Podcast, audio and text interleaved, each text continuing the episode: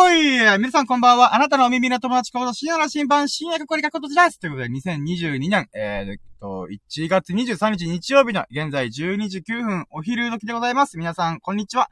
えー、ちょっと、でっ、深夜の羅針盤こと、深夜ここからか今ことじが、あの、お送りさせていただきます。ということで、始まりました。イェイイェイイェイイェイイェイイェイイェイでね、あの、まあ、本当は1日の終わりにやるところをね、またもやね、寝過ごしたというか、うん。なんかね、深夜の羅針盤って言ってるけどもね、お昼真っ昼間にやったりとかね、ほんとね、生活リズムが狂いに狂ってますよね。うーん。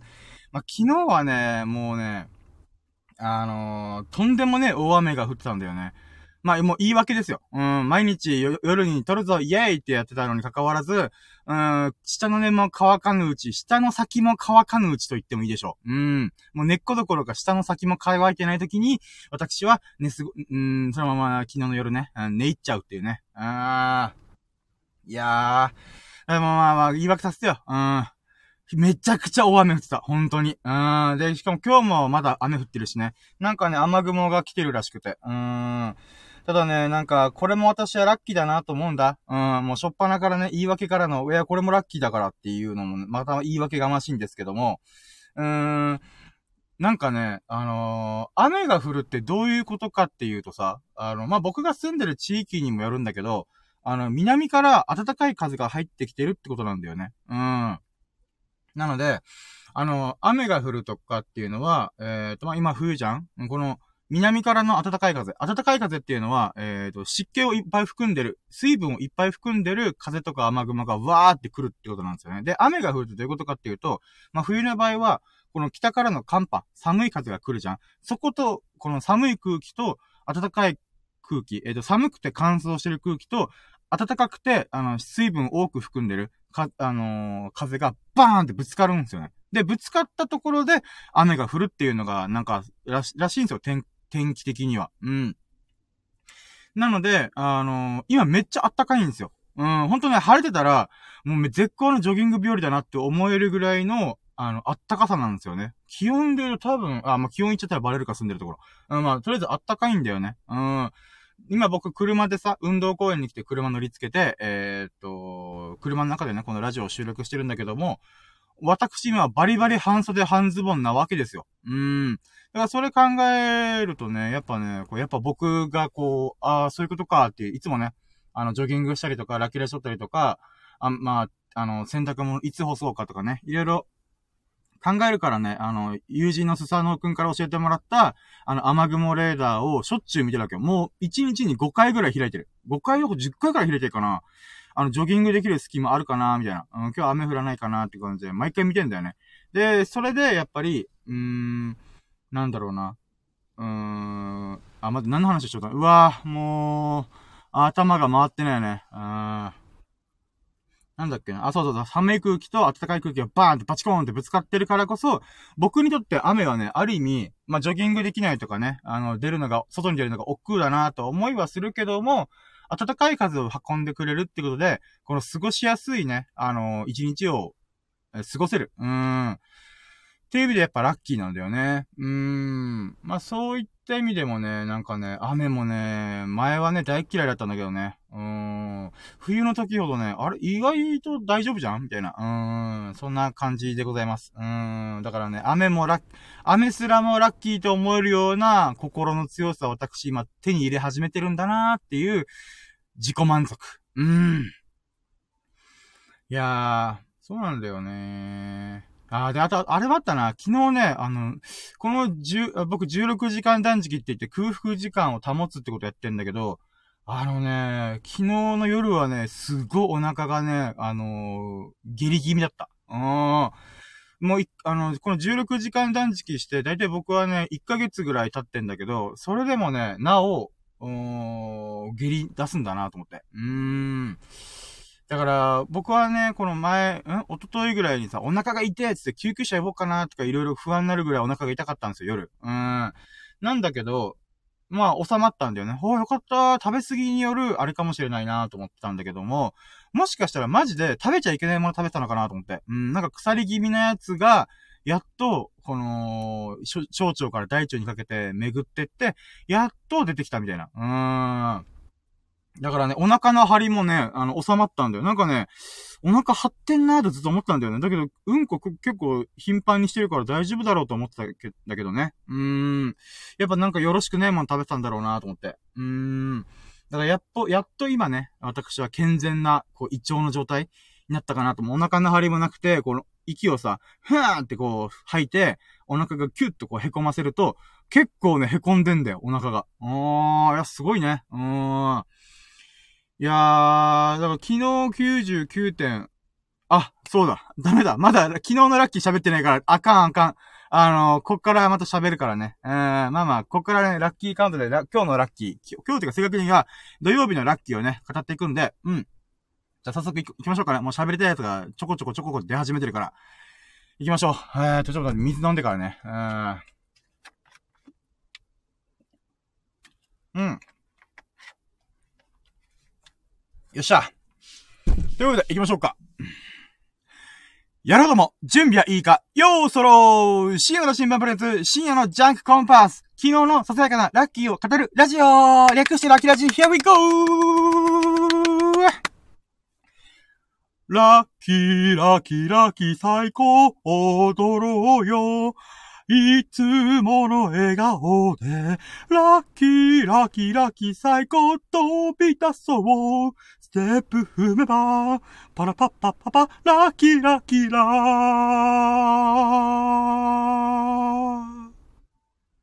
い、ということで始まりました。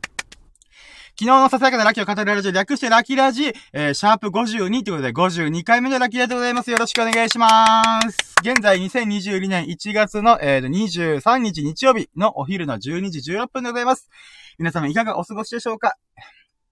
いやね、まあ土曜日、あ、土曜日か、日曜日か。日曜日のお昼だしね。まあ、いろいろね、出かけて遊んでる方もいらっしゃいますでしょう。まあコロナがね、こう、爆発的に感染が広がってるので、ぜひともね、あの、マスクと手洗い、うーん、やって、健康な日々をお過ごしくださいませ。うん。でね、うん、まあ、まずはラッキーラジの概要からいこうかね。うん、ラッキーラジの概要はね、ラッキーや便乗できる、イエイイエイイエイイエイイエイイエイみたいな感じです。はい。ラッキーや便乗できるってことだね。うん。これどういうことかっていうと、僕が一日の出来事を中で、あ、これラッキーだなって思ったものをひたすら語っていくんですよ、これから。で、その中で、あのね、なんでこれがラッキーだと思ったかっていう、こと細かになるべく喋ろうとは思ってんだ。うん。で、そしたら、だい1日20個から30個ぐらいのラッキーをこう語っていくんだけどさ。そしたら、あの、だんだん聞いてると、あの、僕のこのな、なんでそう思ったかっていうのを聞いた上で、イメージ、あなたの脳みその中でイメージすると、あ、あたかも自分が、こう、体験してないラッキーを、自分が体験したかのように疑似体験できるっていうことで、僕はラッキーは便乗できるって私は思ってんだ。うん。だからね、あのー、まあ、正直ね、自己満足ラジオだってのはもう重々わかってるんだけども、うーん、僕のラッキーを通して、ささやかなね、ほんとささやかなラッキーですよ。そのささやかなラッキーを、あの、皆さんにも共有、シェアしたいなと、うん、思ってるわけですよ。で、そうすることによって、あなたの頭の中に、えっ、ー、と、ラッキーをね、こう、感じさせるみたいなね、ことができたらなと思って、ラッキーや便乗できるイエーイっていうことでやっております。で、もう一個あるとしたら、あの、皆様のラッキーもね、あの、あなたのラッキーをね、ぜひコメント欄に書いてほしいんだ。あ、そうだ、これコメントっとこう。あなたのラッキーお待ちしております。あなたのラッキーをお待ちしております。お待ちしてます。いい。でね、あのー、ラッキーっていうのはね、僕は、こう、52回も毎日毎日だってもう12月頭から始めて、まあ52回になるんですよ、今日で。で、その中で思うのは、やっぱり、えー、ラッキーはね、アウトプットした方がいいって私は思ってんだ。それはね、なんでかっていうとさ、みんな、一日の出来事さ、朝何したかってちゃんと事細かに覚えてる？みたいな。覚えてたらさ、素晴らしい。僕はなかなか覚えてないから、こういう機会を作って、思い出さないと、アウトプットしないと、あの、忘れちゃうんだよ。うん。だからこそ、あの、忘れないうちにね、あなたの最近のラッキーをね、こう、思い返してみて、あの、ぜひともね、コメント欄にね、あ、私こんなラッキーやったよっていうのをね、あの、ぜひシェアしてもらいたいなと。で、そうすることによって、あなたのラッキーを私は疑似体験できます。イェイっていうことで、ぜひとも、あの、あなたのラッキーをね、あの、コメント欄に書いてほしいんだ。で、アウトプットするってどういうことかっていうとさ、言語化するってことなんだよ。言語化すると何が起きるかっていうと、ラッキー1回目味わうじゃん例えば、ラッキー起きたやったぜーって思ってても、1日忙しかったりとか、こうね、いろんなことが起きるわけじゃん。ってなると、忘れるんだよね。うん。で、脳内だけで、あ、そういえばこのラッキーあったなって思い出すだけじゃ、まだラッキーは2回目味わえないんですよね。うん、ラッキーはスルメのように味わえるって僕は何回も何回も言ってんだけど、うん、そういった意味でも、じゃあどうやったら2回目味わえるかっていうと、言語化する。うん、アウトプットする。っていうことが非常に重要だなって僕は思ってんだ。うん。だから、あのー、まあ、コメント欄にね、ぜひ、あのー、ラッキーこんなことあったよっていうの書いてほしいし、えー、じゃなくたとしてもね、なんか、わざわざこのラッキーラジオね、もうわけわかんない、しょうもねえラジオに俺のラッキーを渡してなるものかと思う人は、まあ自分のね、ノートとペンを持ってメモ書いてもいい、メモ、メモ帳がてらに、こんなラッキーやった、イエーイみたいなこと書いてもいいし、あの、自分のツイッターでね、つぶやき書いてもいいし、あの、友人とか知人、家族に、いや、こんなラッキーがあったんだよね、聞いてよみたいな、うーん、っていう風にやってもいいよ、いいと思うんだ。とりあえず、ラッキーはアウトプットをした方がいい、言語化した方がいいっていうのだけ覚えてて、覚えて帰ってくださいや。うん。で、もし気が向いたら、僕のこのアーカイブとか、えっ、ー、と、ライブ配信中のところに、もう落書きのメモ帳のごとく、あのー、アウトプットしてもらえればなと私は思っております。えい、っていうことはね、ラッキーは便乗できる。イェイっていうコンセプトの企画でございます。っていうことで、まあ、ラクラジの概要こんな感じ。うん。で、うーん、まあ、このラジオとしてね、この1時間、2時間ぐらい喋るんだけど、その中でどんな流れでいくかっていう話をするんだけど、まあ、ラッキーラジオの流れとしては4つのステップがあると。4つのステップをこれから紹介していくんだけど、まず1ステップ目が、初期ラッキー指数イエーイっていうことで、あの、とりあえず何も思い出さずに、えっ、ー、と、と、うーん、なんかパッと思いつく印象的なやつだけパッと思い浮かべて、うーん、じゃあ、初期ラッキー指数ね、70%かな？いや、20%、いや、120%とか、いう風に、あのー、僕が今から語ります。うん、だから、今日の初期ラッキー指数は、120%イエーイみたいな感じで話します。うん。で、これがなんで大事かっていうと、まあ、次の2ステップ目が、こうかかってくるんだけど、あの、2ステップ目に、あの、ラッキーカウントって言って、昨日の、まあ、今回に関しては昨日のね、あの、金曜、あ、僕土曜日か、土曜日のラッキーをバッて振り返ります、僕が。で、僕は、だいたい1日20個から30個ぐらいのラッキーがこんなことあった、あんなことがあったっていうのを語っていくんだけど、そんな僕でもね、52回ずーっと同じこと繰り返してる僕ですら忘れてんだよね。うーん。多分、ラッキーとか出来事に関する思い出し力、うん、に関してならば、僕は多分一般の多くの人よりも、1日のこんなラッキーがあった、あんなラッキーがあったっていうのを割と思い出せるんだよ。うん。だって52回もやってるから。1時間、1時間以上喋るのを52回繰り返してるから。52日間繰り返してるから。うん。そんな僕ですら忘れるんだよ。うん。まあ、記憶力もともといい方ではないんだけども、もうさすがにね、52回、1ヶ月以上やってたらさ、うん、思い出すだろう、簡単にお前はって思われるかもしれないけど、そんな僕でも忘れるんだよ。うん。だからこそラッキーカウントが大事なんだよね。うん、この、今日起きたで、あ、まあ、1日で起きた出来事を、1ラッキー、2ラッキー、3ラッキー、4ラッキー、5ラッキーみたいなこのカウントしていくんだよね。で、そうするとさ、ああの、朝起きた瞬間から思い出していくってやっていくと、あ、こん、あ、そういえばあれあったじゃんみたいな。そういえば朝起きてこんなことあったじゃんみたいなことをね、思い出すんだよね。うん。その時ね、めっちゃ喜ぶらしいんだよ。うん。まあほんと自作自演というか、まあほんと自己満足だけどさ、あのー、忘れてるラッキーをさ、思い出す時ってめっちゃ喜ぶんだよ。うん。これね、ぜひ体験してほしい。あ、そういえばあんなことあったなっていう、この喜び？うーん。だからね、その瞬間にさ、やっぱさ、自分自身もさ、忘れてたラッキーをさ、こう思い出す喜びっていうのに、こう、打ち震えてんだよね。もう心が動きまくって感動しまくってるんだよね。だからこそ僕はね、この、ラッキーラジオの中のこの4つのステップの中で一番大事なところどこかって言ったら、2ステップ目のラッキーカウント。うん。このラッキーカウントでね、ほんと1日の幸福度めちゃくちゃ跳ね上がる。うん。なぜならば、24時間をもう一回頭の中でリバイバルして、あのー、もう一回頭の中でこう1日を巡らせてるんだよね。そうなってくると何が起きるかっていうと、僕は一般の多くの人よりも、あの、1日を2回繰り返してんだよね。うん。だから24時間じゃん。一般の多くの人は。だけど僕はラッキーカウントしてる限り、1日が48時間なんだよ。うん。だそういった意味でもね、本当にね、あの、1日を振り返るっていうのはめちゃくちゃ大事。うん。で、まあ、反省するとかってしんどいじゃん。なんか後悔することとか、あんなこと言えなきゃよかったなとかいろいろあるじゃん。じゃなくて、こん、もう僕はいいところしか思い出さないから。うん。悪い頃も確かに思い出すけども、まあ、悪いことがあったとしても、まあ、こんなことだったな、あんなことがあったな、みたいな。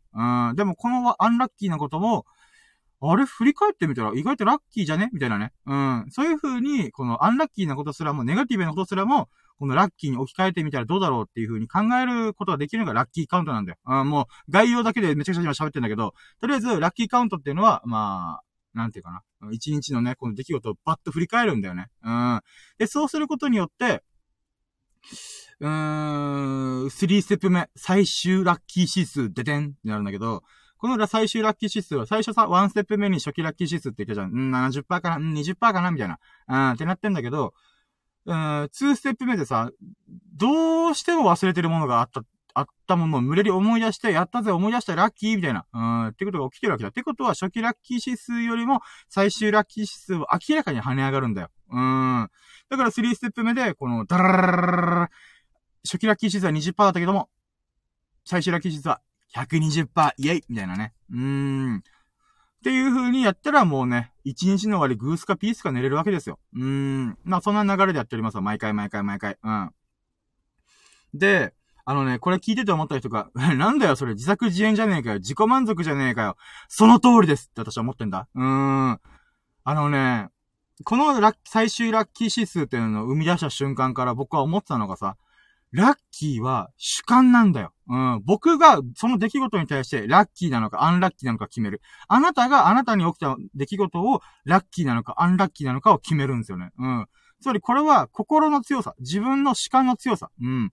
が、あのー、ラッキーかどうかを決めるって僕は思ってるんですよ。もちろん、誰かが亡くなったりとか、災害とか、そういうでっかいでっかい災いみたいな関心に関しては、もうそれは、うん、ご愁傷様ですってしか言えないんですけども、あの、大体ね、一日過ごしていく中でさ、平々凡凡なさ、こう一日をこう過ごしてると、大体ささやかなラッキーぐらいしかないんですよね。うん。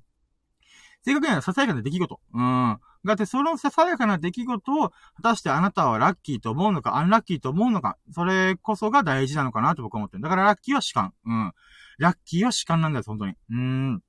あなたがどう思うか、僕がどう思うかっていうのが非常に大事なのかなと私は思ってます。だからこそ最終ラッキー指数って叩き出して、今日150%いったやったぜみたいな。うーん、今日も最高の一日だったな。グースかピースか寝るみたいな。うーん、っていうルーティンをね、毎回やってるわけですよ、私は。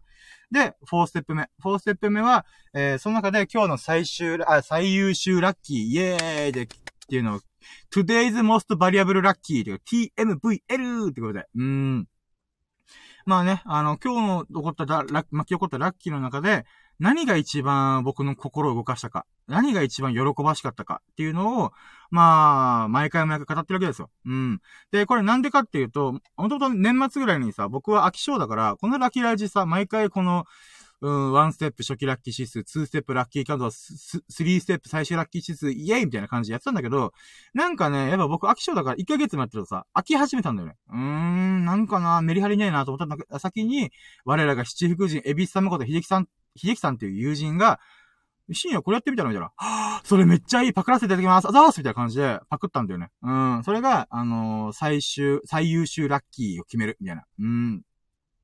これどういうことかっていうと、だいたい1日20個から30個ぐらいのラッキーが巻き起こってると。で、そのラッキーを振り返った中で、一番何が喜ばしかったかなみたいなの決めるんだよね。うん。で、これがね、今んとこ3週ぐらい続けてるんだ。2週間続けて、今週で3週目か。なんだけどね、これがおもろいのよ。もうメリハリつきまくり。そっか、こんな大きいラッキーやったか、俺、みたいなね。うーんって思えるんだよ。うん。で、さ、一この、毎日さ、このラッキー、最優秀ラッキーをさ、出してたらさ、7個分、1週間で7個分集まるわけだ。もうドラゴンボールみたいにさ、7つの玉が集まって、シェンロンいでよみたいな、バーって出てくるみたいな。さあ、お前の願いを一つ叶えてあげようみたいな。うん、そんな感じになるわけじゃん。僕もラッキーラジで、シェンロンを呼び出します。うん、シェンロン。まあ、シェンロンに似たようなことします。うん。あのー、ラッキーを7個集めて、その中で、週間最優秀ラッキーっていうのを、あのー、出そうかなと思ってんだ。うん。で、週間最優秀ラッキーは7個のうちの中で、一番これがラッキーだったなっていう思うのを、まあ、決めようかなと。うん。で、そしたらさ、1週間って1ヶ月で4回あるから、4回5回あるから、その中で4個5個の最優秀ラッキーが集まるわけじゃん。週間最優秀ラッキー、ウィークリーモスバリアブルラッキー、うん、WMVL、うん、っていうのが集まるわけじゃん。ってなったら、それを、あの、じゃあ1か、1月、今月の最優秀ラッキーってなんだろうな、みたいな。で、この中で、こう、選ぶみたいなね。うーん。だそうすることによって、うーん、1年間で12ヶ月あるから、12個の、あの、月間最優秀ラッキー。マンスリーモストバリアブルラッキーが出てくるからじゃんうん。MMVL みたいなね。うん、出てくるから、それを、その中でも一番良かったなっていうラッキーは、どれだろうみたいな。うん。それが年間最優秀ラッキー。イヤーズモスバリアブルラッキー YMVL っていうことで、まあそれをね、出したいなと思ってんだ。うん。で、まあ、それをやってく、やってるんだけども、この、それ、これで365日分のやつから、バーってえりすぐって、うーん、1個の年間最優秀ラッキーを決めるわけじゃん。もうこれが僕楽しみでしょうがないんだ。あー。いやー、ほんとね、あのー、1年間でこ、こんなことあったんだ、あんなことあったんだ、みたいな、うん、ものをこう語っていくことができるなって思うからこそ、今日が大事なんだよ。今日の年間、週、今日の最優秀ラッキーっていうのね、うん、いかに決めるか、うん、っていうのがね、こう、来たる2022年12月31日大晦日の日に、私はこの年間最優秀ラッキーを決めれるんだっていうね、喜びもあるしね。うん。そういった意味では、まあ、素晴らしい一年だったなって思えるんじゃねえかなと思ってんだ。うん。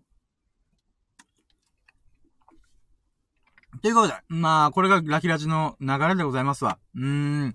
本当にね、自作自演だし自己満足のラジオなんだけどね、ありがたいことにね、友人とかね、あの、一部のリスナーさんが聞いてくれてるんだ。うーん、ほんとありがたい。うん。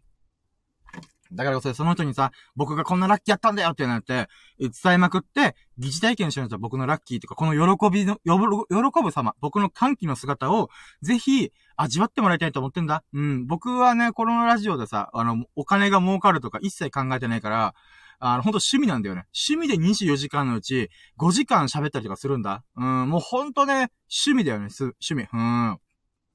あの、履歴書とかのさ、趣味の欄があったとしたら、そ、そこに私は、ラジオ収録って書いちゃうぐらい、もう趣味ですよ。うん。毎日毎日、こういうことで、こう喋りたいんだと思うんで。うーん。いや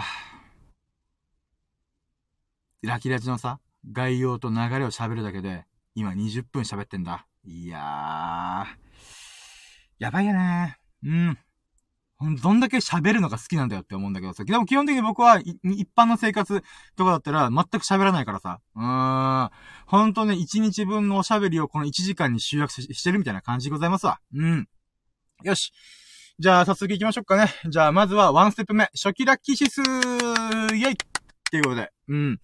まずはね、昨日ね、今日はまだ始まったばっかりだから、あの、昨日僕がサボった分の、も、えー、土曜日か。土曜日の初期ラッキー指数っていうのを語っていこうかなと思うんだけど、まあね、言うて、言うて、うん、昨日はね、結構良かった一日だなと思うんで、うん、映画も見れたしね。うん、もうあんまね、映画僕見見るのだるいと思う人なんで、なんか、映画に2時間使えないよって思うんだよ。だけどさ、ラッキラジで5時間使ってるやつが何言ってんだと思うんだけど、うん。あの、24時間のうち2時間映画にさっぴかってな、なんかなとか言ってんだよね。うん。で、その中、僕が、まあちょっとね、あの、映画をね、えっ、ー、と、1、2本かなうん、まあ見れたんで、それもラッキーだなっていろいろ考えると、えー、土曜日の初期ラッキー指数は、ダラン !115%! イェイラッキーだったね。うーん。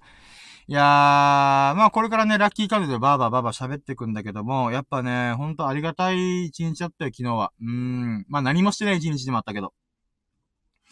いやー、じゃあとりあえず、えーと、じゃあ、2ステップ目のラッキーカウント行きましょうか。イェイえーとね、土曜日はね、えー、そうだね。うん。まずワンラッキー目で言うならば、あのー、あ、待ってよ。ワンラッキー目で言うならば、あれ？あれ？あ、うん、そうだね。うん、まず体重を測りました。うん、で、もうこれがとてもなく、とてもなくでかい。うん、ワンラッキー目、97.6、え待って、97点。あ、97.4キロ来ました。イェイ。いやー、やっとね、97キロ台の半ばまで来ましたよ。うん。で、これすごいのがさ、あのー、昨日、おとといの体重は97点、あの、9キロだったんだよ。うん。昨日ってか、えっ、ー、と、金曜日の時点での体重は97えっ、ー、と、9キロ。そっから僕、500グラム減らしたんだよ、1日で。びっくりしたね、これ。うん、僕もびっくりした。え、1、0.5キロを1日で僕は痩せたの？と思ってさ。うーん、びっくりした、あれは。だからそういった意味でもね、で、大体ね、あの、1日 100g 減るか減らないか、もしくは 100g 増えてるか、みたいな感じのビビたる誤差なんだよ。ほんとね、1日で 100g 落とすって結構大変なんだよね。うーん。その中でまさかの 0.5kg 分一気にドカーンって痩せたんですよ。いやー、あれは嬉しかった、本当に。うーん。だから97.4キロいったっていうのはね、めっちゃ嬉しい。しかも、97.8とか9だったらさ、あちょっと油断したら98キロいくなとか、いろいろ不安になるのよ。あまた98キロ戻るのかなみたいな。だけど97.4、つまり、えー、っと、7キロ台の半ばまで行ったら、もうね、そう簡単には98キロに戻らねえだろうと、うん、は思えるんだよね。だからそういった意味でも、ちょっと安心して、よかった、97.4キロ行ったっていうのがね、本当に喜ばしかったです。で、2ラッキー目で言うならば、あのね、自分でもわかるぐらい、もうお腹とか体がだんだん痩せてきてる。うん。やっぱね、自分自身は毎日毎日自分の体を眺めてるから、いやー、106キロからそんなにやっぱ、シェイプアップできてねえなって思うんだよね。うん。だけども体重上では、数値上では、まあ、100キロ台を切って97キロ台まで減ってるみたいな。まあまあ、とりあえずこの数字を信じて、うん、ダイエットしていくしかねえんだなって思うんだよね。だけど、さすがに97キロ台ってよかったーと思って。あ、ゲップ。う待って。ちょっとウェイト。うん。水飲む。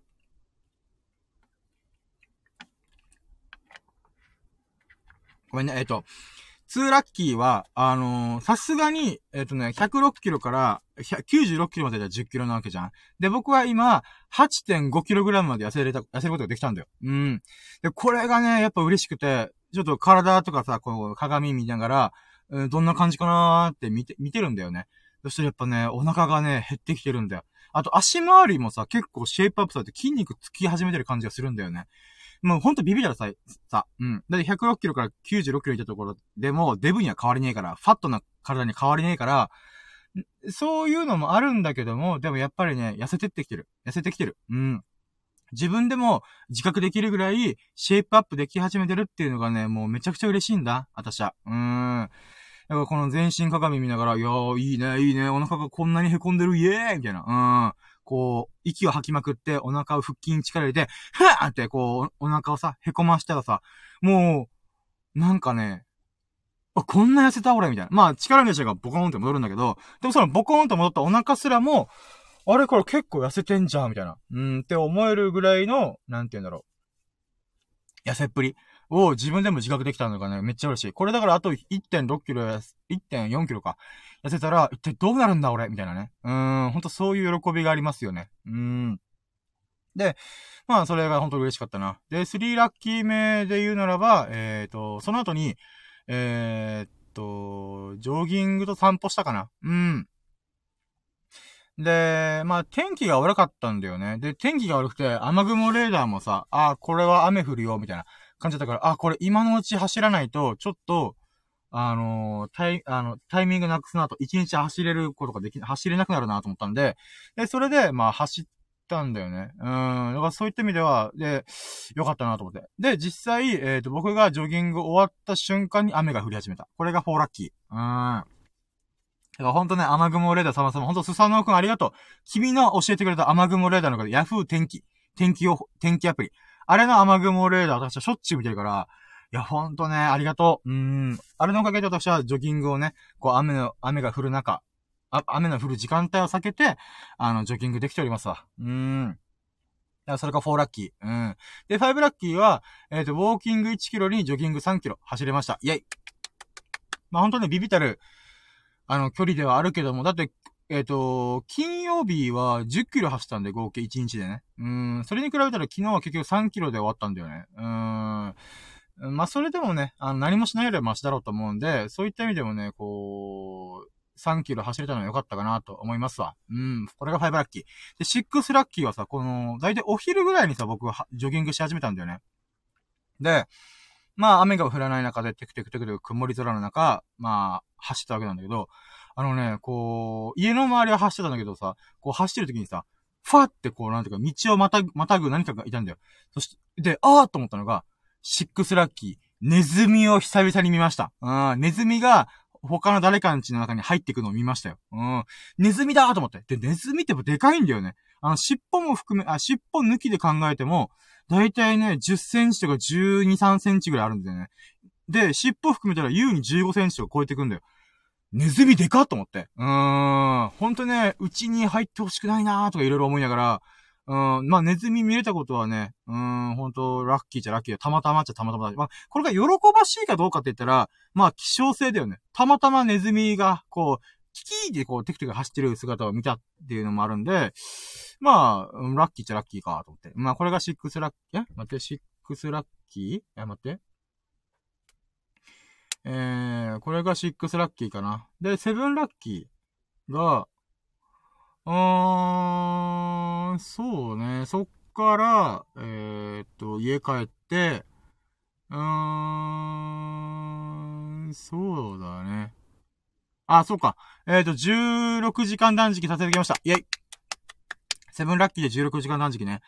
あのー、16時間断食っていうのは、うーん、まあ、簡単に言うと、1日3食のところを、朝飯か晩飯のどっちかを抜くっていうだけの話なんだけど、もうこれがね、僕のダイエット健康法の根幹、本当に根っこの部分なんだよ。あのね、ジョギング、よく聞くのがさ、ジョギングとかウォーキングあんじゃん？でもあれって、あの、例えば1時間走りました、歩きましたって言っても、おにぎり1個から3個分ぐらいしかカロリーとしては減らないらしいんだよ。まあまあ、それでもだいぶでかいんだけど。で、でもそれでもジョギングとウォーキングはした方がいいんですよ。で、な、それはなんでかっていうと、筋肉がつくんですよね。筋肉がつくことによって、この血流とかこう、バーってこう巡るんで、代謝が良くなるんですよ。代代謝が良くなることによって、この、日々の生活する中でも、このカロリーを消費してくれる。つまり痩せやすくしてくれる。っていうこともあるからこそ、ジョギングとウォーキング大事だよっていうのあるんだけど、それって逆を言えば、時間がかかるんだよね。うん。あの、どうやっても、やっぱ時間がね、すごい1年間とか2年間とか、こう、肉体改造しながら、ゆっくり代謝を使って痩せていく。っていう中で、やっぱその中で劇的に僕、今の、今日、今日、今の僕は 500g ぐらい息ドーンと減らすことができたと。それはなんでかっていうと、やっぱり食事制限。食事制限ってわけじゃないんだけど、3食のうち2食にして、その2食を結構割と食ってんだよね。だから別に1食抜く分に関してはあんまりストレス溜まらないんだよね。で、これがさ、あの、糖質制限しましょうとか、脂質制限しましょうとか言われると、僕多分できない、それ。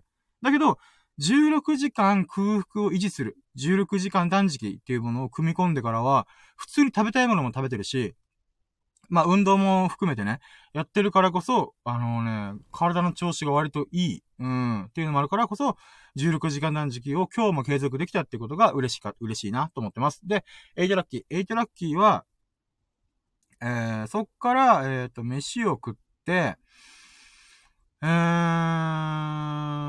ー、そうね。まあ、あ、とか、あ、待ってよ。うん、いや。あ、そうだね。あのね、僕は、そこでふと思ったのが、僕は今、ジョギング、えー、っと、ジョギングと、あのー、あ、待って、ジョギング、なんだっけ、あと一個。あ、そう、16、なんだっけじゃねえよ。16時間断食。この2発の柱。で、ダイエットが、こう、うまく進んでるって思ってたんだけど、あのね、実は3つ目の3本柱目があった。うん。で、これは何かっていうと、水。水をひたすら飲むっていうことって、実はダイエット法としてもあるらしくて、あのね、なんかこのインフルエンサー、YouTuber の人たちが言ったのが、いや、水ダイエットめっちゃいいよ、みたいなことたまたまなんかで見たんだよね。あ、そうなんだと思って。こんなにダイエットできるのってやっぱ水が大事なんだ。でも僕は、意識せずにひたすら水を飲んでたんですよね。うん。もう、まあ、ジョギングもするし、あとはね、ジュースとかってお金かかるじゃん。だから、お金ないから私今、水だけでいいやと思って、あの、モンスターとか昔1日1本飲んだんだけど、もう今はね、水を1日2リットル前後ぐらい飲むようにしてんだよね。うん。で、別にそれでなんか、どうこうもなく、コーヒーとかジュースとかもね、まあ友達と遊んでる時は飲むけど、基本的にはね、別に水で十分だなって思うようになったんだよね。うん。で、これ、な、え、何が言いたいかっていうと、 eight ラッキーっていうのは、僕のダイエットの3本柱、支えて、ダイエット支えてくれる3本柱目が、あの、水を大量に飲むことだったっていうのが分かったんですよ。うん。これ eight ラッキーですよ。僕は気づかずにやってたんだけども、あ、そうなんだと思って。うん、だから僕は、 nine ラッキーでならば、もうずーっと水ダイエットは、こう、なんていうんだろうな、継続したっていうことなんだよね。うーん。で、まあ、8、8、9ラッキー、8と9ラッキー。この中で、じゃあなんでそれが分かったかっていうと、あのね、あの、調べてみたんだよ。水大量に飲むダイエットみたいな。うん、ってやったら書かれてたんだよね。で、あの、これ、どういう、まあ、ダイエットね、もし考えてる人がいるんだったら、その参考になればなと思って喋るんだけど、あのね、水っってめっちゃ大事なんだよね、本当に。うん。まあ本当はね、それは、それはみんな当たり前分かってるかなとは思うと思うんだけど、何がどう大事かっていうと、まず人体の、あの、8割ぐらいは、あの、水って水分でできてるんだよね。うん。ちょっと待って、水飲む。ああ、うめあい。水美味しい。あのね、人体の8割9割は水でできてるって言っても過言じゃないぐらいの、あの、水分含有量ね、水分を含んでる量があるんだよね、人体は。で、だからこそ、この血液とか、この、は、まあ、血液まさに水分じゃん。で、その水分が体に満ち足りてるからこそ、この血流が生まれて、この心臓がね、ポンプの役割をして、ドックンドックンドックンって言ってこう血液を送ってるわけじゃん。で、それで血液何をしてるかっていうと、酸素と栄養素を全身にくまなく運んでる。毛細血管とか、そういうもう手足の先まで、あの、巡り巡ってんだよね。で、その血液たちが何やってるかっていうと、まあ、栄養素を運ぶとともに酸素を運んでる。で、もう一個は、えっ、ー、と、老廃物、体の老廃物、古くなった細胞とか、あのー、水分とかを、えっ、と、なんていうの、あの、ろ過して、正面として出す、汗として出す、みたいなことをしてんだよ。もしくはうんちとして出す、みたいな。うん。ことやってんだけど、あのその、役割をするのが、ジュースとかコーラ、コーヒーとかだと、あのなんて、結局その、それ自体も水分を含んでるし、水分と他の砂糖とか、あの、カフェインとか、いろんなものを含んじゃってんだよね。カロリーとかね。うん。だからこそ、あの、なんていうか、例えばそれはポカリセットと同じなんだけど、あの、まあ、ポカリセットあれなんだけど、あれはね、砂糖使いすぎてるからちょっとあんまりよろしくないらしくて、結局水が一番いいって言われてるんだよね。で、水だけだと何も入ってないから、この人体にそのまま流した瞬間にすぐ血液として動いてくれて、かつそれを老廃物で何も含まれてないからこそ、こう、スファーンってこう、老廃物を吸収して、そのままションベンとして出してくれるみたいな。うん。っていうのがあるんだよ。だから、水だけを飲むっていうダイエットも十分効果があるっていうことに書かれてたんだよね、ググってたら。なるほどなと思って。それ、老廃物の、この、吸収するスピードが、あの、水分をいっぱい飲むことによって、あのー、なんていうのかな。効率良くなるみたいな部分があるらしいんだよ。うん。で、確かにその気持ちすげえわかるなと思うのが、その感覚わかるなと思うのが、僕が、だいたい1日 500g ドカンと減るときっていうのは、水分めっちゃ飲んでるときなんだよ。うん。で、水分めっちゃ飲んで、朝起きて、もうね、500ml ペットボトルいっぱいになるんじゃないかってぐらい、もうションベン出る、出るんだよ。うん。で、そのションベン出した後、めちゃくちゃ痩せてるんだよね。まあ、それはそうなんだよね。人間の体って水分をめっちゃ含んでるから、あのー、ションベンとして出し切ったら、それはね、水ってさ、1リットル1キロだから、1リットルのペットボトル分の水分飲んだら、普通に体の中に1キロ溜まってるって状態になるんだよね。うん。だからこそ、あの、水分を出し切った瞬間っていうのは、体重が、めちゃくちゃ痩せ、あの、痩せてるように思われるんだよね。まあ、その後結局水分飲むから、元に戻るんだけど、それでも朝のこの瞬間に、このカラッカラの状態で体重を測ると、あのー、なんていうかな。水分をさっぴいた状態の自分の体重が出るんだよね。だからこそ、あの、水を飲むっていうのが非常に大事なんだよね。1リットル2リットルだと、もうすぐバンバンバンバン水を飲んで、あの、正面たち出してっていうのを繰り返してると、この、水の循環が起きるからこそ、老廃物がバンバンバンバン流れていく。で、そして痩せていく。みたいな。っていうことがあるんですよね。うん。だからこそ、あの、僕の3本柱目っていうのはやっぱ水を大量に飲むっていうシンプルなダイエット。うん。この3本柱のわけで、ジョギングと、えー、っと、水を飲むっていうのと16時間断食。うん。この3つがね、本当に重要なんだよね。うん。っていうのをね、昨日気づかされて、なるほどね、と思って。うん、だから僕こんなに驚異的に痩せるんだ。だって、2ヶ月で僕今、10、あ、10キロいってないけど、8.5キロ痩せるからね。うーん。で、まあ、今月いっぱいでやったら2.5ヶ月で10キロ痩せるっていうことまでいけるから、もう是が非でも私はあと1.5キロぐらい。うん。痩せたろうと思っておりますわ。うーん。っていうことでね、まあ、それが嬉しかったなと思って。あ、そうだね。あのー、10ラッキー目で言うならば、僕今月中に、あの、96キロ行きたいと思ってんだよね。あのー、1月頭の時点では99キロだったんだよね。あ、ゲップ。だからこそ、あのー、1月中に96キロ。やったら、あのー、11月中旬から106キロの体重を落とし始めたから、ちょうど2.5ヶ月で、私は、あのー、90キロ台、あ、96キロ行くと、10キロ痩せたってことになるんだよね。うーん。是が非でもその段階までこぎつ、こぎ、こぎつけたいと思ってるんで、まあだから目標が達成できる。あと1.5キロ、しかも1日で 500g 一気に減らすことができる。0.5キロ減らすことができるんだったら、そっから、えっ、ー、と、あと残りね、8日ぐらいあるから、8日9日ぐらいから、まだまだチャンス可能性あるじゃんと思って。うーん。だからね、僕はもうこれにかけてるよ、本当に。96キロ行くぞっていう。うーん。だからね、これがね、本当私は嬉しいんだ。うん。あ、目標達成、もう、一回ね、あの、1月半ばで100キロに一周戻った時があったから、なおさら凹んでたんだよね。うーわー、さすがに1ヶ月と、1月10日前後で100キロだったら、96キロ間に合わないんじゃない？って思ったんだよね。でも、今だったら97.5キロだから、あと1.5キロ減らせば、私は目標達成できるんだよね。いやー、もう燃えてきたよね。うん、やったぜと思って。うーん。だからこれが転落期みたいな。目標達成が可能な領域、ギリギリのラインを、なんとかこう達成し始めてる。うーん。っていうことが本当嬉しいなと思って。うーん。だからね、これが10ラッキー目かな。で、11ラッキーは、そっから、あー、まあ、ジョギングをもろもろ終わって、あ、そっか。映画見たんだ。あー久々にね、映画見たんだよ。あーだから、イレブンラッキーは映画を一本、ちょ、ちょろちょろっていう風に二本目見た。うーん。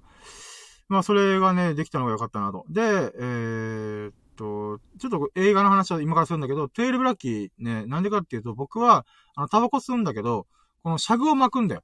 このシャグっていう、こう、タバコの葉っぱを詰めて、手巻きタバコ作ってるんだけど、あの、その時間を取れたから、あの、だいたい1、2時間ぐらいかかるんだよね。うん。で、その時間を使って映画見るっていうのは毎回の習習慣だいたい1週間、2週間に1回ぐらいかな。うん。だからね、そのタイミングで、えっ、ー、と、映画を見れてよかったなと思って。うん。で、ごめん、話戻って13ラッキーね。13ラッキーは、えっ、ー、と、まずは、ショーシャンクっていう、えショーシャンクの空にあったかなちょっとごめん、タイトルちゃんと覚えてないけど、ショーシャンクっていう映画を見ました。もう名作中の名作だよね。僕は10年前かな、に見て、なんちゅう映画だと思って、めっちゃ感動したの覚えてんだよね。うーん。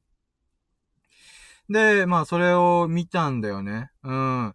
で、14ラッキーで言うならば、あのー、あ、待って、14ラッキーちょっと言ったおいて、とりあえず、えー、13ラッキーショーシャンクを見ました。で、あのー、ショーシャンクね、結構ヘビーなんだよね、最初らへん。うん。この、1940年代ぐらいかな？のを舞台にした、あの、ショーシャンク刑務所っていう、えっ、ー、と、刑務所で巻き起こった出来、巻き起こった、巻き起こる出来事を描いた。で、ショーシャンク刑務所っていうのが本当にあるかどうかはちょっとわかんないんだけど、まあ、とりあえずね、そういうアメリカで起きた、あの、起きたとされてる、アメリカ舞台に、えっ、ー、と、描かれた、あの、刑務所物語みたいな感じなんだよね。でねなって今さ、あ、30、あ、14ラッキーか。えー、っと、14ラッキーで言うならば、もうね、まあ、うーん、いやなんかね、昔見て名シーンのところを見てたんだけどさ、やっぱさ、こう心にグッとくるんだよ。うーん。ショーシャンクのテーマ自体が、あのー、まあ、希望を持ち続けようとか、あの、諦めるな、みたいな。うん、とか、心の豊かさ、みたいなものを描いていくんだよね。で、まあ、ネタバレになるから、あの、ショーシャンクまだ見てないっていう人は、あの、一旦飛ばしてもらっても構わないんだけど、そのね、各名シーンがね、ほんと心震えるんだよ。あー、もうたまんねえなーと思って。うん。で、えー、っと、だから、うーん、サーティンラッキー、え？サーティンラッキーがショーシャンク見たって言ったじゃん。で、やっぱ、このか、いろんな名シーンをね、こう、思い出しながら、もう心揺れ動かされたっていう、もう泣いたよ、俺。うん。アンディーみたいな。うん。レッドみたいな感じで、まあ、登場人物なんだけど、うーん、よかったなーみたいな感じで、うん、泣いてた。で、まあ、ここからね、この名シーンをさ、ワンラッキーごとにこう、カウントしていくんだけど、14ラッキーは、えー、っと、まずは、このアンディっていう主人公がいるんだけど、あの、冤罪で捕まったんだよね。うん。で、まあ、奥さんを銃殺した系で、あのー、確か、無期懲役だったかな。うん。まあ、そんな感じで判決が下されて、で、そっから、あのー、まあ、刑務所に行きますと。で、そこから暴行を受けたりとか、あの、高圧的な、この監守、あの、警、警官に、こう、ボコボコにされながらも、こう、まあ、結構しんどい生活を送っていくんだよ。で、その中で囚人たちからも、あ疎まれるというか、うーん、なんて言うんだろうな。うーん、こう、なんか、なんかノリが合わないみたいな感じで描かれるんだよね。だけど、あの、アンディが、この、なんていうの、この、警官？警官の、あ、監視官か、監視官のまあ、週、週、週間する警官みたいな、ああ奴らが、遺産相続でお金が入ってくるけど、税金でさっぴかれるから、あのー、なんて言うんだろうな。うーん。さっぴかれるのを、あの、アンディは、えー、さっぴかれずに、あの、できますよっていうやり方をするんだよ。うん。それこれは、もともとこのアンディという主人公が銀行の副頭取っていう結構頭のいいポジションについてたんだよね。で、その結果、この税金対策っていうのがうまくできるっていう、このスキルを持ってるんだよね。能力を持ってて。で、その警官の、あの、あな、あの、あ、えー、あなたの、えー、なんていうこの、遺産相続分のものを、えー、非課税で、なんとかこう、やりくりできることができますよっていう、あのー、やり方をね、あのー、言うんだよね。うん。で、そのおかげで、あの、じゃ、あの、その代わり、あのー、この、なんていうかな、この、えっと、同じ囚人僕らの仲間に、こう、なんていうかな、うーん、なんか屋根の、この、修理してんだよ。屋根の修理してるんだけど、そいつらに、えっ、と、一、キンキンに冷えたビール3本、3本、1日、あ、1人、1人当たり3本で、こう、なんていうかな、こう、休息を取らせてほしいっていう直談判をするんだよね。で、まあ、この警官の方も、おまあ、俺も得するからいいよ、みたいな。それぐらいで、こう、なんていうかな、税金処理ができるんだったら、全然いいぜ、みたいな感じで、やってあげたんだよね。で、そのシーンがめっちゃいいんだよ。あのね、アンディの友人となる、あの、レッドっていう、あの、モーガン・フリーマンっていう黒人のすごい名優さんがいるじゃん。名俳優さんがいるいらっしゃるじゃん。で、その人が、こう、ビールを飲みながら、あの瞬間はすごい格別の瞬間だったみたいな。うーん。なんていうかな、労働の喜びっていうのかな。あの、まあ、言うて、この、囚人の、この、館っていうかな、この、牢屋の建物の屋根の修理前をしてたからこそ、これはある意味自分たちの家を屋根、や、自分たちの家の屋根の修理をしてるって考えたら、あのー、この休、休息の時にビールを飲みながらやるっていうのが、この、自分たちの自由が、こう、なんていうかな、自由というか、こう、うん、習慣されてるわけだ。習慣された中で、こう、ささやかなね、この、休息、安らぎの瞬間を、あの、手に入れることができた。で、それに対してアンディは別に、自分の、自分自身は、アンディはお酒飲まない、お酒やめたんだ、みたいな。言ってるから、その分のビールは、ほんと、ビールは仲間の囚人のために取ってるんだよね。で、そこから打ち解けるんだよね。囚人のたちと。うん。だからね、なんか、そういうシーンがもう心にグッとくるんだよね。うん。で、これが14だっけ？ここで説明がぐっちゃぐちゃだけど、とりあえずめっちゃいいシーンだった。うん。これね、中田敦彦さんみたいにね、僕も喋れてないんだけどね、なんかね、こう、うまく喋れなかった。ごめん。うん。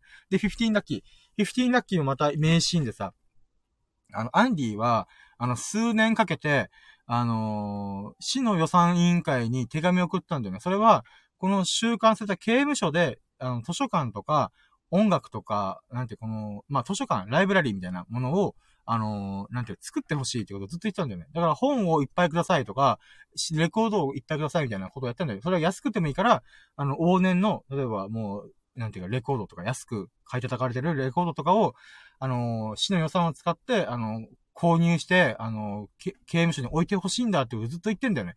で、それが数年かけて手紙を送って、あの、実現したんだよね。うん。で、そして、なんていうかな。あのー、そのレコードプレイヤーを、この警官が一瞬、こう、外に出た瞬間に、あのー、大音量で、このショーシャンク刑務所に、全体に鳴り響くようにレコードを流すんだよ。それが、なんていうかな、あのー、まあ、賛美歌みたいな曲なんだよね。賛美歌っていうか、これず、囚人からしたら、あんまりこう、この曲の意味とかもわかんないんだけど、すごい名、名音、名曲を流すんだよ。この、ショーシャンク刑務所をいっぱいにザーって流すんだよね。で、その放送室みたいなところにアンディが立てこもって、この大音量でレコード、レコードを流すんだよ。で、その瞬間、この、なんていうか、この、その放送室の鍵とか全部閉めて、あのー、なんていうかな、警官が一瞬来れないようにするんだけど、そのショーシャンク刑務所で、初めて、この心震えるような名曲が流れるっていう瞬間をさ、もう各囚人たちが空を見上げながら、このスピーカーを見、見、眺めながら、こうなんていうか、ずーっとその曲をここ、鳴り止むまで聴いてるんだよね。もうこのシーンはまた泣けると思って。うん。15ラッキー、それ。うん。あのね、そうなんだよね。音楽っていうのは、僕は音楽、曲は弾けないし、あのー、なんていうの、音楽の才能もないんだけど、でも音楽を聴くことは好きなんだよ。この、アンディが伝えたかった何を、なんでそんな、その後ボコボコにされて警官に、えっ、ー、と、2週間ぐらいこの監禁棒に送らされるんだよね。もう2週間ずーっと、あの、狭い牢獄の中、真っ暗な牢獄の中で監禁されるんだよね。うん。で、そこ、監禁明けに仲間たちのところに戻ってきて、こういろいろ喋るんだよね。うん。で、その時に、囚人の人たちは、人たちはあんまりこう理解はできてなかったんだけど、アンディが言いたかったのは、心の豊かさっていうのがあるんだよ、みたいな。あの、自分の心と頭の中だけは、何、何人たりとも奪えないし、縛り付けることもできないんだ。っていうことをずっと言うんだけど、囚人たちは、いや、アンディ、その、そのなんか考え方は危険だぜ。この、このショーシャンク刑務所では、希望を持ったらダメだ。希望を持つがゆえに、こう、絶望するんだ、みたいな感じのニュアンスを言うんだけど、でもアンディは、主人公は、心の豊かさこそ、豊かさこそが人生に一番大事なんだ、みたいな感じで思ってるんだよね。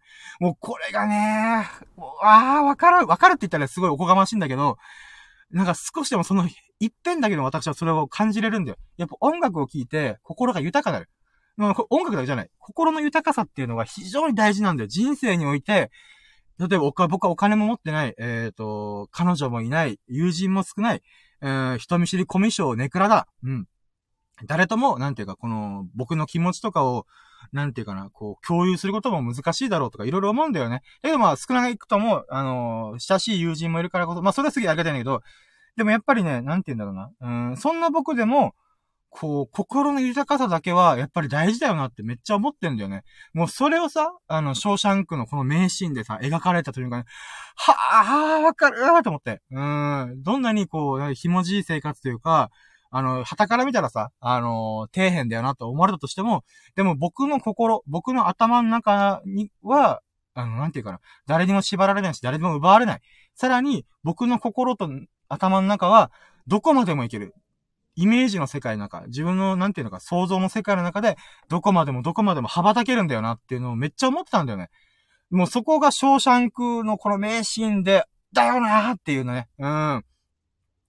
なんか、アンディもさ、ボコボコにされて2週間隔離されたんだよ。か、あの、隔離棒っていう真っ暗な、もう一人だけの牢獄に突っ込まれて、もう外に出ることも許されないみたいな。で、その2週間ってものね、めっちゃ思うんだよ。だって今さ、か、あの、コロナとか、この濃厚接触者とか、あの、感染したら2週間隔離されると海外とかも簡単に行けなくなってんじゃん ?2 週間だよ。まあ、だから、アンディのその瞬間と今の僕の感じがすごいダブるんだよね。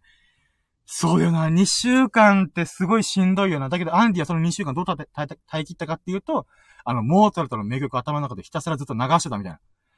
そうだよなと思って。心が折れそうな時に、自分が好きなものとか希望を持って、自分がなんかこう、心震える、心が動くような名作とか頭の中で、こう、なんで、鳴り響かせる。イメージするだけでも、なんて言うんだろう。うーん、なん、なんて言うんだろうな。こう、心が正気でいられるんだよね。うん、豊かさを失わずに、どんなに現実の世界が辛くて苦しかろうと、悩みが多かろうと、それでも豊かさだけは誰にも奪えない、縛られない。うん、どこまでもいけるんだ、みたいな。なんかね、そのシーンの描き方がね、ほんと良かったんだよね。これが15ラッキー長かった。もう今日のラッキーラジ長いから。うん。で、 sixteen ラッキー。 sixteen ラッキーはね、そっから、あのね、アンディは、あの、十、十年、十、十数年ぐらい、この、ショーシャンク刑務所にいるんだけど、それで、この、あの、所長の裏金工作とか、税金対策を無償でやってあげた代わりに、いろんな便宜を図ってもらうんだよね。それは、図書館を作ってもらったりとか、あの、レコードプレイヤー、音楽再生機をつけたりとか、あの、なんて言うんだろうな。うーん、この囚人たちのさ、この生活を豊かにする、心を豊かにするっていう、あの、取り組みをしてんだよね。うん。で、その中で、あの、だからまあ、ある程度、この、なんていうかな、あの、所長からも、なんていう、便宜を図ってもらってるって状態で、この、ある若い青年に会うんだよね。うん。この2年ぐらい収容されてるみたいな。で、その収容された、えっ、ー、と、若者、青年のために、アンディは、あの、高卒の、えっ、ー、と、アメリカの高校卒業の資格を取れるようにいろいろ便宜を図ってたんだよね。で、それで、あのー、その若い、若い囚人の子が、あの無事高校受験、高校受験っていうか、高卒資格を取って、よかった、じゃあおめでとう、合格だな、みたいな。っていうことになるんだけど、これがね、こういろいろスッパ問題が起きて、あの、なんていうの？そ、そいつがね、この所長とか、この悪徳警官に殺されるんだよ。はい、君脱獄したね、パーンみたいな。まあちょっとこれいろいろはしょるんだけど、シーンとしては。で、そのシーンを見て、あの、アンディは決意するんだよね。あのー、で、しかも自分が無実だってことも分かったんだよね。確定したんだよね。だからちょっとこれは、あれなんだよ。あのー、ちょっと映画見てほしいんだけど、とりあえずそれで何をしたかっていうと、アンディは脱獄を図るんだよ。主人公は脱獄を図るんだけど、このショーシャンク刑務所、始まって以来の脱獄をかあ結婚するんだよね。で、それはやっぱり友人の死を、えっ、ー、と、見たからこそ、あ、もうこのままじゃダメだ、みたいな。うん。で、ほん、な、あ、ま、あ、そう。で、それがシックスティーナッキーなんだよ。この、アンディが脱獄するっていうシーンが、もうね、ほんと練りに練られてて、もう1940年代のアメリカならではの、もう今現在では多分絶対無理なんだけど、その当時の、あの、仕組みというか、ものでは、あのー、できたんだよね。で、完璧に逃げおおせるんだよ。うん。でもそのシーンがもうなんかね、泣けるんだよね。うん。で、ごめん、シックスイラッキーそれなんだけど、あのね、これを話すためには言わないといけないことがあったと。もう、もう一個名シーンやったった。ちょっともう一回シックスイラッキー置いといて、セブンティーンラッキー行くよ。それは、あの仮釈放っていう制度が当時あ、今でもあるのかもね。うん、あるんだよね。この、け、この小シャンク刑務所に。で、その仮釈放っていうのは、あの、でもおじいちゃんだった無期懲役の、あの、昔罪を、あの犯した、あのおじいちゃんがいて、そのおじいちゃんが仮釈放されるんだよね。で、その仮釈放されたおじいちゃんが、えー、っと、なんていうかな、この、一般の生活、一般市民にと一緒の生活するんだけど、例えばスーパーの袋詰めのバイトしたりとかね。で、本当もうビビたる、ささやかな家に、部屋、アパートメントに住んで、で、その中で、あの、なんていうの、うーん、まあ、レジのバイトみたいなことをしていくんだけども、なんていうかな、絶望が襲ってくるんだよね。それは、自分は一般の人と同じような生活が送れないっていうことだったりとか、あのー、この数十年刑務所で過ごしてたってことによって、こう、時代に取り残されてる部分もあるし、人々の生活とも自分の生活が合わないんだよね。うん。それに絶望して、もうこんな老いぼれ誰も、なんか、あの、待ち望んでないし、えー、なんていうかな、あのー、親しい友人もいないしってことで、あの、首をつって亡くなるんだよ。うん。なんか、ブルック、あ、ブルックだったかな？は、ここにあり、みたいなことを、こう、遺書みたいなことをこの壁に掘って、あのー、自分のアパートメントで死ぬんだよ。で、もうそれもね、なんかね、すげえ、なんていうかな。なんか、生きるとは死ぬとはと命とはとか、人権ってなんだろうとかめっちゃ考えさせるシーンなんだよね。うん。で、その絶望を、なんていうかな。うーん。アンディは聞いたんだよね。うん。そっか。あのおじいちゃんそういう風に亡くなったんだ、みたいな。っていうのと、合わさって、あの、若かりし命が、この、悪徳所長に刑務所のね、所長に殺されたっていうことも相まって、アンディは脱獄を決行するんだよね。うん。これの中でメッセージとしては、必死に生きるか、必死に死ぬか。このどちらをあなたは選ぶか、みたいなものをアンディはずっと心の中に抱いてんだよね。つまり、自分が無実の、無実の罪、冤罪で、えっ、ー、と、刑務所に今十何年やってるっていうのはもう絶望じゃんで、だけどもその中でも希望を失わずに生きると。で、刑務所のまま、刑務所でずっと生きてたとしても、それは必死に自分の貴重な生きてる時間っていうのを消費していく。つまり必死に死に向かっていくんだよね。なんだけど、じゃあ必死に生きるって何かって言ったら、やっぱ自分のやりたいこととか、希望を持って、あのー、なんていうかな、それを叶えに行く。行くぜみたいな。っていうのが、あのー、描かれるんだよ。で、ごめんね、ごめん、ほんと話が出てごめん、もうパッションだけで今喋ってる。だからこそアンディは脱獄を図るんだよ。アンディは、なんて言うんだろうな。うーん、必死に生きることを選んだ人なんだよね。うん。で、必死に生きるか、生きたいからこそ脱獄を図った。で、このままこの刑務所にいても何も起きないというか、うーん、なんていうかな、この誰も救われないとかもあるからこそ、まあ脱獄を図るんで、で、脱獄するときも、こうもう入念に計画して、あの、10年かけて、うん、十何年かけて、こう、壁に穴を掘って、それをポスターで隠して、で、かつ、あの、まあ、脱獄できました。この、あ、あ、なんだこう、雷と雨の日を選んで、あのー、壁とかパイプを掘るんだけど、それが、こう、あ、雷が、ゴロゴロガッシャーンカーンゴロゴロガッシャーンカーンゴロゴロガッシャーンカーンみたいな感じで、この雷鳴の音と合わせて、この、あの、パイプを削ったりとか、石を掘っていくんだよ。だから、アンディはずっと、この、なんていうの、あの、夜が夜にこの雷が鳴り響く。もう、嵐の夜を待ってたんだよね。ずっとずっと。で、それで、なんていうか、400メートルぐらいの、400メートル、500メートルぐらいの、この下水管があるんだよ。もう、うんことかさ、この汚いものが溢れ返ってる下水管を、こう破裂させて、なんだよ、その、そのパイプの中を通ってって、500メートルぐらいの、このパイプを通ってって出るんだよ。で、その時に、この雨とかさ、雷雨とか、あ、雷と雨がわーって言ってくれて、脱獄できたーみたいな感じで、やった自由を得たぞみたいな感じでやるんだよね。それが、ショーシャンクの、あ、ショーシャンクの空にやったかな？えー、の、タイ、この DVD のパッケージの、この雨に打たれながら男が、こう、なんていうかな、えー、っと、胸を張りながら、なん、なんこう、こう、なんていうか、風を受け止めてるみたいな、両手を広げてさ、はーみたいな。っていうシーンがまさにそのシーンなんだよね。もうこのシーンがさ、アンディ脱獄できたらよかったねみたいな。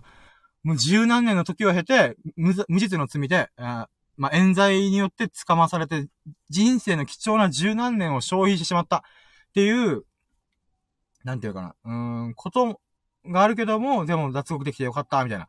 で、そっからアンディをほんと頭がいいから、この、所長の悪行とか、この、えっ、ー、と、警察官、この刑務所にいる奴らの応募、人を殺したとか、そういうものも全部マスコミに垂れ込むんだよ。で、垂れ込むんだけど、その瞬間に、えっ、ー、とね、この裏所、所長が、こう、裏工作してた、この、えっ、ー、と、何百万何千万っていうお金を、なんていうかな。自分の懐に入れるんだよね。で、そっから国外逃亡を起こすんだよね。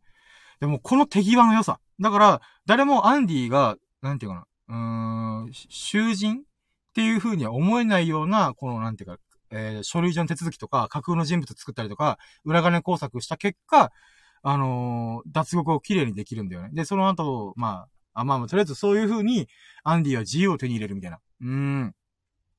まあ、それが seventeen ラッキーかな。アンディの脱獄シーンっていうのがね、もうほんといいシーンだなと思って。で、 eighteen ラッキーね。うーん。ごめんね、まだショーシャンク全然終わらねえんだけど、このショーシャンクのもう一人の相方であるモーガン・フリーマンっていう俳優さんが演じる、あの、レッドっていう、アンディの、主人公アンディの親友なんだけど、まあ、もう40、50ぐらいの年齢なんだよね。で、えっ、と、仮釈放がやっと認められたっていうシーンが描かれるんだよ。うん。で、えっ、ー、と、これ、80、18ラッキーね、18個目のラッキーは、そのモーガン・フリーマンが仮釈放されて、まあ、レッ、まあ、レッドか、レッドが仮釈放されて、あのー、まあ、さっきの、あの、自殺した、首吊り自殺した、あのー、おじ、おじいちゃんと同じ状況になるんだよ。つまり、もう30、40年ずっと刑務所にいて、若かりし頃に人を殺してしまって、まあ、無期懲役の中仮釈放が決まったと。で、その仮釈放が認められた理由も、あれなんだよ。人生に絶望してるかどうかで、仮釈放されるかどうかが当時決まってたらしいんだよ。だから、もう僕は更生しました、みたいなことを言ったら、仮釈放不可、みたいな。だけど、自分の人生に絶望したら仮釈放可能、みたいな。ってなる、いう判を押されるんだよ。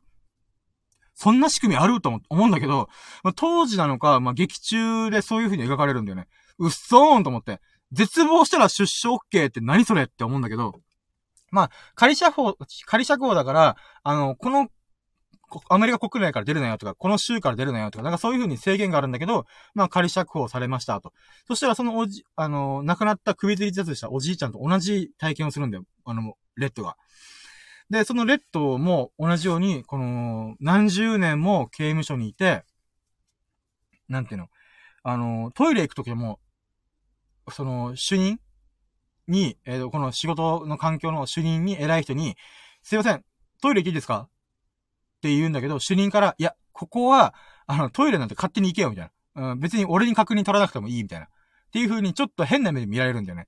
だけど、それは、レッドが、3、40年ずーっと刑務所にいて、トイレに行くことすらも、あの、すいません、トイレ行っていいですかっていう風に、この警官に毎回確認してたからこその癖なんだよね。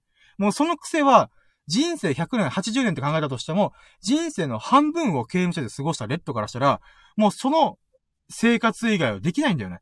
それいう、そういう、しかも、身寄りもいないし、あの、友人知人ももちろんいない。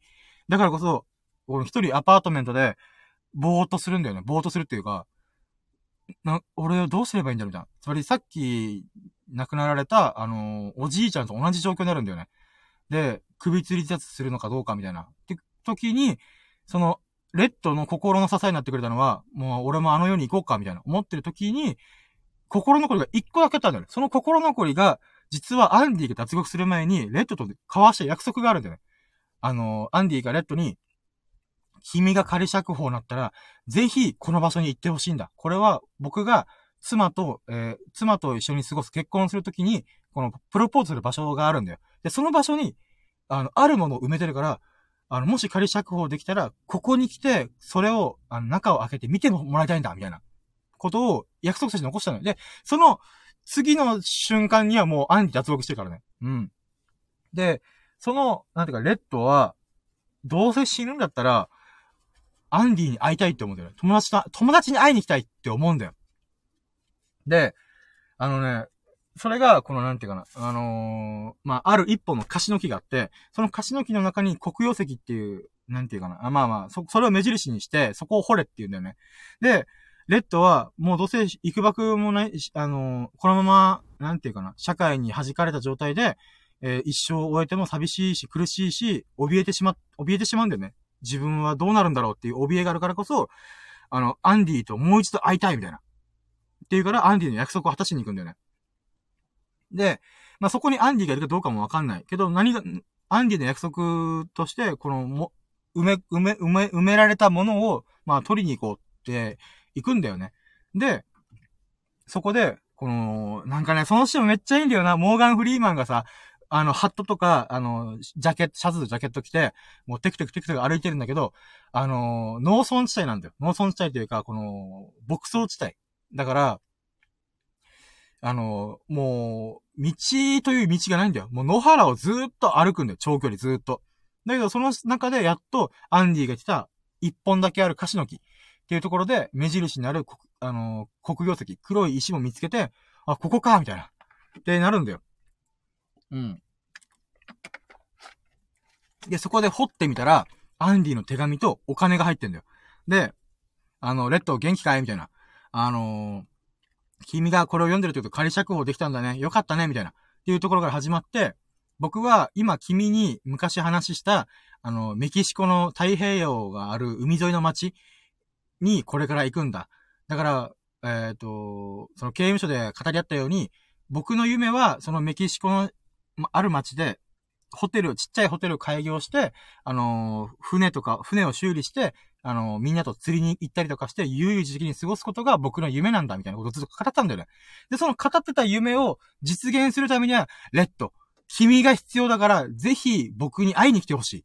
そのための旅費も今ここに入れてるから、それを使って、あのー、また会おうじゃないか、みたいなことを手紙書くんだよ。で、まあ、実際お金もあると。で、そこで、レッドは、そっか。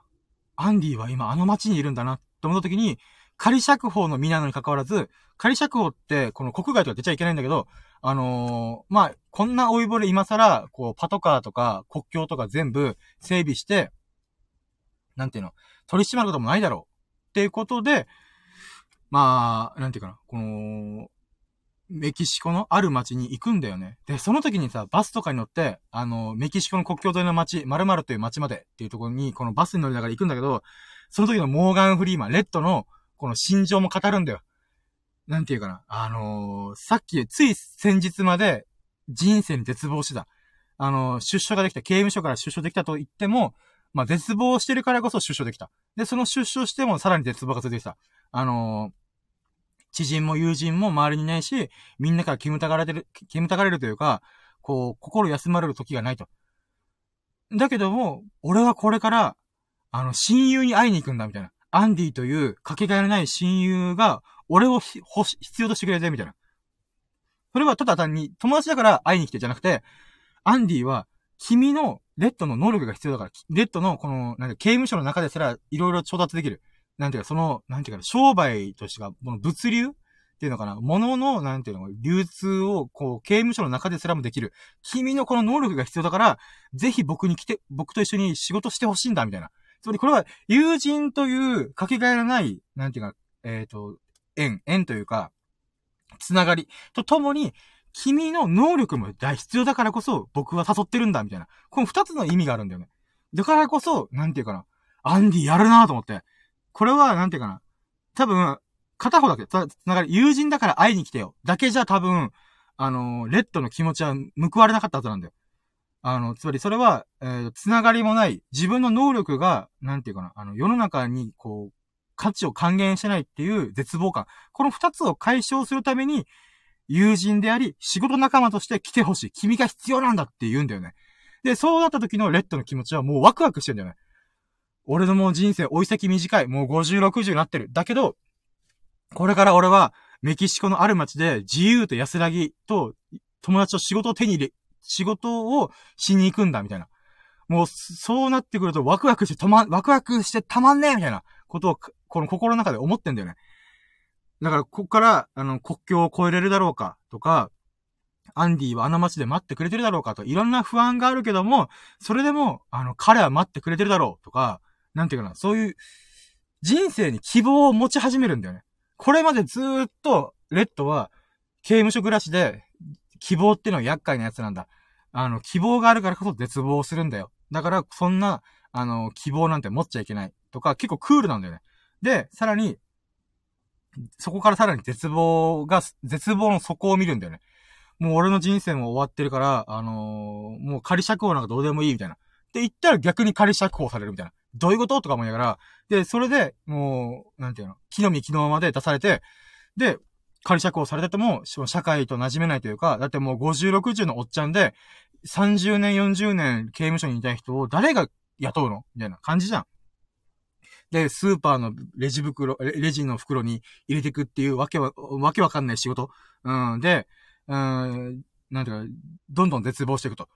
俺も、あのー、ブルックというじいちゃんみたいに、死ぬかもしれない。自殺を選んだ方が、あのー、楽かもしれないとか、いろいろ思ったんだよね。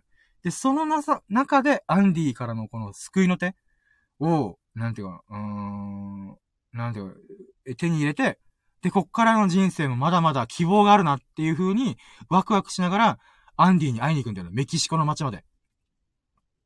で、なんていうか、アンディ、そのメキシコのさ、太平洋を望む、この青い海の中で、なんていうかな、この強いこの日差しの中で、なんていうかな、アンディのシーンに映るんだよね。もうアンディ、刑務所脱獄してから、そっから何してるかっていうのは、今、一個映されなかったんだよね。だけど、アンディは、当初言ってた夢をかな、叶えてるんだよね。あのー、この船の修理をしながら、あの、友人であるレッドをずっと待ち続け、待ち続けるっていう、日々を過ごしてたんだよ。で、そこに、この、もう砂浜をさ、テクテク歩きながら、そう、ハットとジャケット、ジャケットっていうか、あの、スーツ姿で暑いから、このジャケットをこの腕に持って、このハットを被ってアンディに会いに行くんだよね。砂浜テクテク歩きながら。で、アンディもそれに気づいて、レッドみたいな感じで、で、そこからこう、なんていうかな、青い海を眺めながら、こう、カメラが引いていくんだよね。で、そこに青い海と白い砂浜と一隻の修理中の船と、なんで、奥にはこう、なんていうかな、あの、入道雲が広がってて、で、そこで、このアンディとレッドが、もう遠い遠い、もうほんと豆粒かな、米粒かなって思うぐらいちっちゃいところで、ちゃんとハグしてるんだよ。レッドとか、アンディみたいな、よく来てくれたみたいな。会いたかったよみたいな感じでハグして、そのままエンドロールに入っていくみたいな。もうブワーって俺泣けた。本当に。もう、うわ、めっちゃいいシーンじゃんと思って、もう、もう、その、なんていうかな。うーん、これが、えー、今何個目だ？ナインティーラッキーかな。もうこのシーンはね、うわーと思って、もう泣き、泣いてた。今も喋りながらちょっと泣きたくなってる。アンディーレッドよかったなーっていう。うん。で、まあ、20ラッキーで言うならば、そのシーンをね、俺何回も見た。あの、ネットフリックスで、あ、確か、あの、なんか、シの木で、この、黒曜石へって、この缶を開くところっていうのはここだったな、っていうのを覚えて、そこから、その数分、5分10分ぐらいを、エンドレスリピートして2回、3回ぐらいリピートして見てた。あー、それぐらいいいシーンだった。うーん、もう泣けてくるなと思って。でもこれが、あーなんていうの。まあ、20ラッキーで、ショーシャンクの名シーンをね、こう、見てた中でね、うーん、心にググってきた、なんて言うんだろうな。うーん、本当いい映画に出会えてよかったなっていうね。うん。まあ、一回ね、10年前に言ってんだけど、やっぱ10年経って、もう一回ショーシャンクって2時間20分の超大作を見て思うのは、あの、今の方がやっぱりね、ショーシャンクがここ、心にグッてくるなと思ってさ。うーん。大人になればなるほど、ショーシャンク、ショーシャンクっていうかなんだろうな。人生に絶望してるか否かみたいな。とか希望を持ってるかどうかみたいな。なんていうかな、そういう、うーん、なんだろうな、モードに入ってんだろうね、僕が。なんかいろいろあ、あだこうだ、うーん、なんていうか、活動したりとかさ、ラキラジ撮ったりとか、やってるけど、やっぱりね、こう、うだつながらない感じ俺これで成功できんのか、俺の夢を叶えることできんのかとか、いろいろね、こう、真っ暗闇の中を突き進んでる感じはあるんだよ、ずっと。その中で、やっぱり、なんか、そういう状態だからこそ僕は、このショーシャンクのっていう映画、名作にめちゃくちゃ感情移入できるんだよね。そうだよな、アンディまだこう、何、やれることあるよなと思って。うん。まだやれることある。まだ人生は終わってない。まだ希望を持って、えー、何歩むことって本当に素晴らしいし大事なことだよなって思えるんだよね。まあ、そういった意味でね、このグッド、そのタイミングでショーシャンクを見ることができたっていうのもね、よかったなぁと思って。これが21ラッキーかな。で、22ラッキーはね、あの、なんでこのショーシャンク10年前に見たものを今更ながら、だって映画で2時間見るの使うの嫌って、嫌だなって思ってる僕がさ、わざわざ見てるかっつうと、あの、あの、チーヤンさんっていう、我らがラキラジのアマテラス大神こと、あの、チーヤンさんっていう、あのー、ありがたいリスナーさんがいらっしゃるんですよ。で、ほんとね、あのー、ライブ配信してる時しか来ないっていう感じで、アーカイブは聞かないって言ってるんで、あの、ほんとね、たまたまでしか会えないんだよね、その人と。うん、だからアマテラス交流しようやったぜ、イエーイみたいな。うん。ってなんだけど、そのチーヤンさんが、あのー、僕のおすすめ、僕におすすめする映画を選んでくれたんだよ、6本ぐらい。で、その中の1本がショーシャンクだったんだよ。あ、ゲップ。で、なんていうかな。あのー、そのチーヤンさんが選んでくれた6本の映画が、本当ね、僕がこんな映画見て心にグッときたっていうものをちゃんと聞いてくれて、で、その中で、じゃあ、あの、深夜におすすめする映画はこれだよ、みたいな。うん。っていう風にやってくれたんだけど、この6本中、今のところ5本見見たんだけどさ、5本中、あ、6、あ、待って、5本中っていうか、6本見た中で、4本、もう、俺の、僕の心を揺さぶる映画に出会えたんだよね。うん。で、あと最後が時計仕掛けのオレンジっていう、ちょっとホラー、ホラーっていうかパニック系というか、選んでるから、え、これどうなるんだろうって思ってんだけど、でもね、6本中4本、あ、4本、4本か。4本心にグってくるって、やばくね？と思って。だからね、ショーシャンカー一回見てたんだけど、あのー、チーヤンさんがもう一回おすすめしてくれてるから、あ、じゃあこれ見ようと思って、いやーほんとね、ありがたいなーと思ってさ。うん、やっぱショーシャンク名作だったの分かってるけど、やっぱ見るきっかけっていうのがなかなかなかったから、まあ見るきっかけないから、10年経ってんだけど、うん。だからね、本当今の僕に必要な映画っていうものを、チーヤンさん選んでくれたなって思えるぐらい、ほんと素晴らしい映画を、うん、選んでくれたんで、ありがとうございますと思って。うん、これが22ラッキーかな。で、23ラッキーは、その後にちょっと時間が余ったから、うん、レイ・ミゼラブル見たんだよ。うん。で、レイ・ミゼラブル見たのが、まあ、23ラッキーかな。で、24ラッキーは、あのね、うーん、なんて言うんだろうな。もともときっかけとしては、中田敦彦さんの YouTube 大学で、レイ・ミゼラブルがね、あのー、の作品の概要というか全体像を2時間かけて説明してくれたんだよ。で、これで、それをね、確かね、2、3週間前に見て、レミゼラブルめっちゃいい作品じゃんと思って、うん。どうせなんか革命がどうこうとかいう話だろう、なんか堅苦りそうだなって思って避けてたけど、レイ・ミゼラブルの本当のコアの部分は、ジャンバルジャンっていう主人公の人生を描いたってところなんだよなと思って。だからなんか、ミュージカル作品としてレ・ミゼラブルは知ってはいたよ。知ってはいたんだけど、なんか大体さ、民衆なってとか、タララララララララみたいな、なんかそういう感じのイメージが強かったから、また革命かよみたいな。もうなんかそういう人間参加やめてみたいな。めんどくせえなみたいな。僕は思ったんだよね。だけど、レビゼラブルのちゃんと全体像を見たら、あの民衆の歌、フランス革命やるぞみたいな、は割とワンシーンなだけで、全体を通すならば、ジャンバルジャンという、あのー、まあ、罪人が、あの、しええー、と、出国して出て、そっから、あの、成人、清らかな人として、して、まあ、聖なる人として、あのー、歩むまでの人生の始まりから終わりまでを描いてるんだよね。で、それを中田敦彦さんがバーっと喋ったおかげで私は、レ・ミゼラブルめっちゃ面白いじゃんみたいな。うん、って思ったんだよね。で、それをきっかけにレイ・ミゼラブルを見たんだよ。うん。で、なんていうかな。で、ちょっとワクワクしながらね、見たんだよね。で、レイ・ミゼラブルは、なんていうんだろう。あのーヒュー・ジャックマンという人が主演者の2012年ぐらいの映画かな。で、ヒュー・ジャックマンは、あの、えっ、と、グレイテスト・ショーマンっていうミュージカル映画でも主演を張って、めちゃくちゃ面白かったんだよ、グレイテスト・ショーマンが。うん。だから、レビタイバルいつか見たいなと思ったんだけど、なんか堅苦しそうだなと思って避けてたんだよね。これは今見るしかねえなと思って、まあ、見たんだよね。うん。で、まあ、そあ、待って、だから、それが23か。うん、僕、24ラッキーとしては、あの、うーん、ぶっちゃけ、あんま面白くなかった。うん。あの、映画版はね。あの、でもそれを覚えるのまた不思議だなと思ってた。それ、映画見て、あ、これあんま面白くねえって思った理由がいくつかあって出てきたんだよね。うん。だからそれはなんでなんだろうなって思えるきっかけになったからこそ、別にレイビザーブルが楽しくなかったからといって、そういうことない映画版のミュージカル、ミュージカル映画版のレイ・ミゼラブルが楽しくなかったなっていうだけで、レイ・ミゼラブル自体やっぱ面白いなと思ってるから原作いつか読みたいなと思ったんだけど、あの、じゃあなんで僕が、レイ・ミゼラブルを、なん、あ、まあ、ミュージカル映画版が嫌だったかっていうと、なんかね、まあこれが、それを紐解いたのが25ラッキー。シンプルに、あのー、なんていうかな。僕が感動してレミゼラブルが好きだったところと、ずれてるってところが一番やばい、やばいっていうかダメなんだなと思って。あのね、僕はジャンバルジャンが好きなの。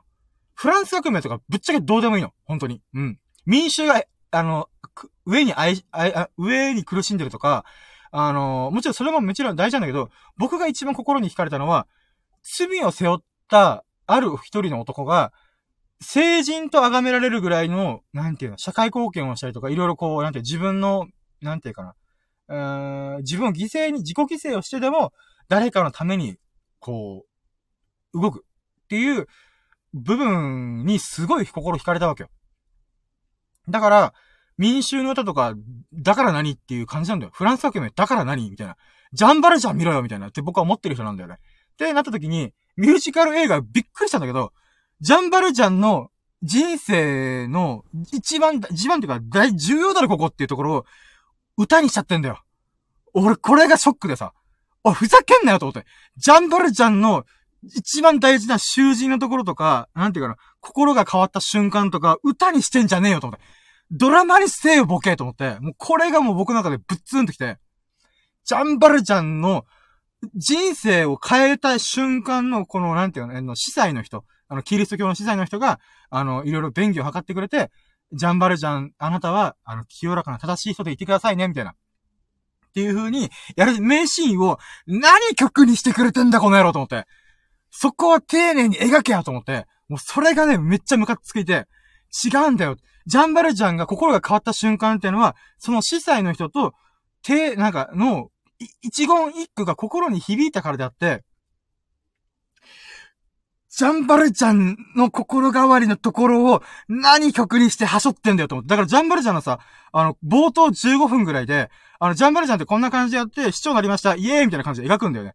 いやいやいや、待って待って待って待って。ジャンバルちゃんは、ここの部分描かないと、丁寧に描かないと、感情移入できねえからとかね、いろんな思いがね、もう溢れて、プッツーンってきたんだよね。まあまあごめん、こ、こ、こういうのが一番でかかったし、あと最後のシーンでも、この、ジャンバルジャンがいろんな人生もはちゃめちゃな人生を送っていく中で、あの、自分を自己犠牲しながらやっていくんだけど、その最後の最後に、あのー、なんていうかな、あの、家族との誤解が解けて、家族の誤解っていうか、こう、娘との誤解が解けて、誤解、誤解でもないんだけど、うん、まあ、そのシーンで、こう、なんていうの、パパーみたいな。パパ、なんで言わなかったの？みたいな。あなたが、あパパが、あの、私を思っていろんなことしてくれたとか、あの、私の旦那さんの、この人の命を救ってくれたから、なんで言わなかったの？みたいな感じで、パパーみたいな感じで、こう、なんていうかな、あの、もう年老いて、もう、本当ね、死ぬ間際というか、うつろうつろな、ああ、これと、みたいな、えー、っていうシーンがあるんだけど、そこも曲に仕上がったんだよ。もう僕はこれが許せないと思って。違うだろうと。ジャンバルジャンの、なんていうかな、大事な娘娘っていうか、義理の娘。えー、が、もうパパーみたいな感じでこう来てくれたシーンを何曲にしてくれてんだと思って、なんて言うんだろうな。曲にすることによって、もちろんすごい、あのー、なんて言うんだろうな、あのー、楽しみ、エンターテイメント性が上がると思うんだけど、あのー、深く狭く刺さってこねえよと思って。でね、なんか、なんて言うんだろうな。なんか、名シーンだからこそミュあの曲、ミュージカル曲にしたとは思うんだけど、あのー、なんて言うんだろうな。なんか、な、え？っていう感じがすごかったんだよな。なんかね、ジャンバルジャンの最、最初と最後を、ミュージカル曲にしてなんか終わらせんじゃねえっていうね。あのなんかこう、なんて言うんだろうな。本当不完全燃焼。本当もっと青い炎を燃えたぎらせろよみたいな。なんかね、その感じがあったんだよね。だからね、ミュージカル映画版の、あの、レ・ミゼラブルは、正直ね、微妙だった。なんかショックだった。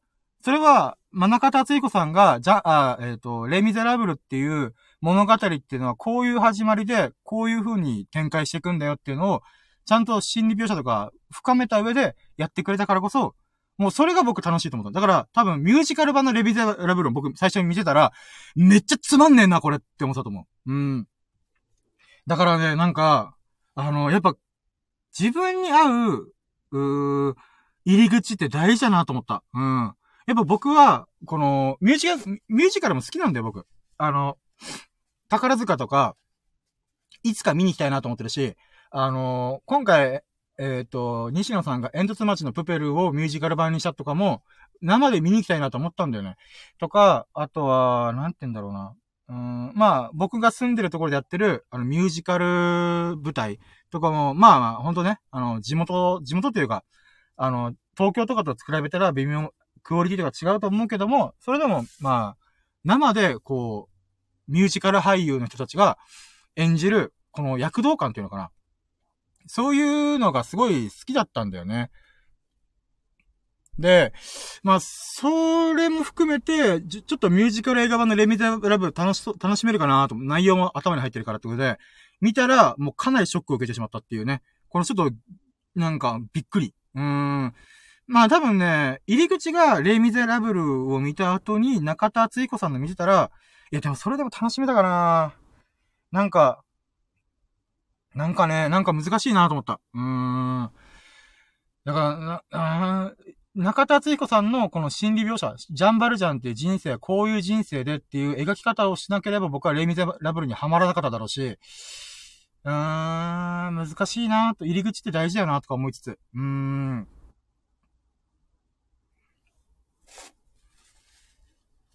ていうか、あ、今やっとスマホの画面見たんだけど、チーヤンさん来てるじゃん。ああ、やっちゃった。やっちゃったよ。せっかくアマテラス降臨してんのにさ、私、レミゼラブルが、いやーっていう話を、なんか、パッションに従って喋ってたら、アマテラス降臨したけど消えちゃった。あー、ごめんなさい。でも、9回あります。やった。いや、待って。ま、今何個目 ?23 ラッキーかなまあ、とりあえず、レベルレベルがね、こういう違いがあったっていう。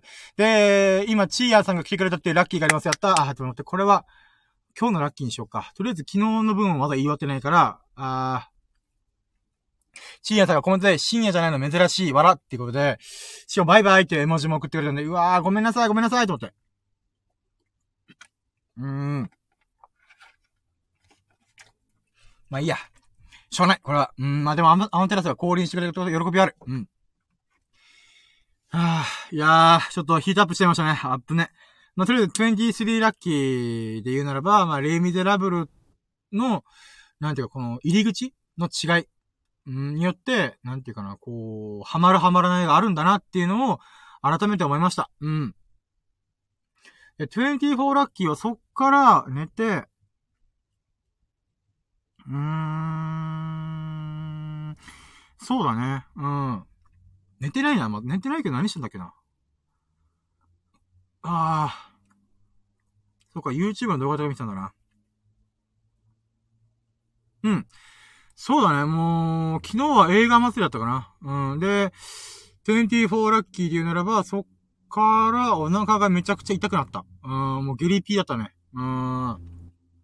ゲリピーって一応ネガティブとかアンラッキーであるけども、あの、私はね、あの、まあ、下痢だからこそ、日々のね、この健康がね、またもや、こう、大事だなっていう風に思える部分もあるし、うん、お腹がスッキリして、このお腹張ってた部分も解消されたんでよかったかなと。ああ。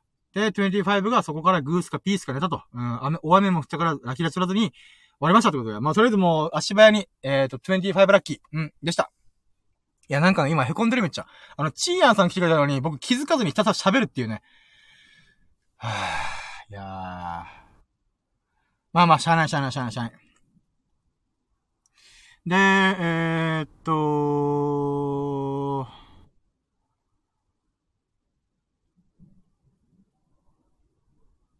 違うな待ってよ、25ラッキー。あ、じゃあそうだ、3ステップ目こうか。最終ラッキー指数、イェイということで、えー、っと、最終、最終ラッキー指数ね。うん。で、あの、初期ラッキー指数が確か115%だったんで、そっからね、結構いろいろね、ショーシャンクの空にとか、あとは、あのー、レイミゼラブルとか見たりとか、あと体重が痩せてたってもあるから、もろもろ考えたらね、やっぱ上がってるよね。だからまあ、それで言うならば、ダララランあ、違う違う違う、ダラララ違う。えっ、ー、と、土曜日のあ、土曜日の最優秀、あ、違う、もう、もう、もう、ぐだぐだしてるな。土曜日の最終ラッキー指数は、ダララン !200%! いや、やっぱね、ショーシャンクの空をさ、見たときはもう感動しっぱなしでさ、こう、ああだこうだとか考えたんだけど、やっぱね、あの、名シーンがいっぱいで、それを振り返ってみるとさ、やっぱさ、僕の心にこう、震えるようなものがいっぱいあったっていうことも含めたら、うん。200%だね。うーん。だからまあ、金、あ、土曜日か、土曜日の、えー、最終ラッキー指数は200%でした。イェイ。ね。えー、っと、こっからもうね、もう、チーヤンさんが来てくれたの気づかなかったって私非常にショックだからさ、ごめんなさいと思ってるから、もうパパッと言って、とりあえずもう今日の夜に合わせて頑張ろうかな。とりあえず、えーと、じゃあ、4ステップ目。えーと、最優秀、今日の最優秀ラッキー、イェイ !Today most variable lucky TMVL. イェイ、行くぞ。でね、まあ、えー、ノミネートラッキーで言うならば、ワンノミネートが、えー、うーん、まあ、97.4キロいったっていうラッキーだね。うん、これもめっちゃ良かった。うーん、本当嬉しかったな。500、なんだったら0.5キロ1日やったから。それ喜びあるよね。で、えー、2ノミネートが、うーん、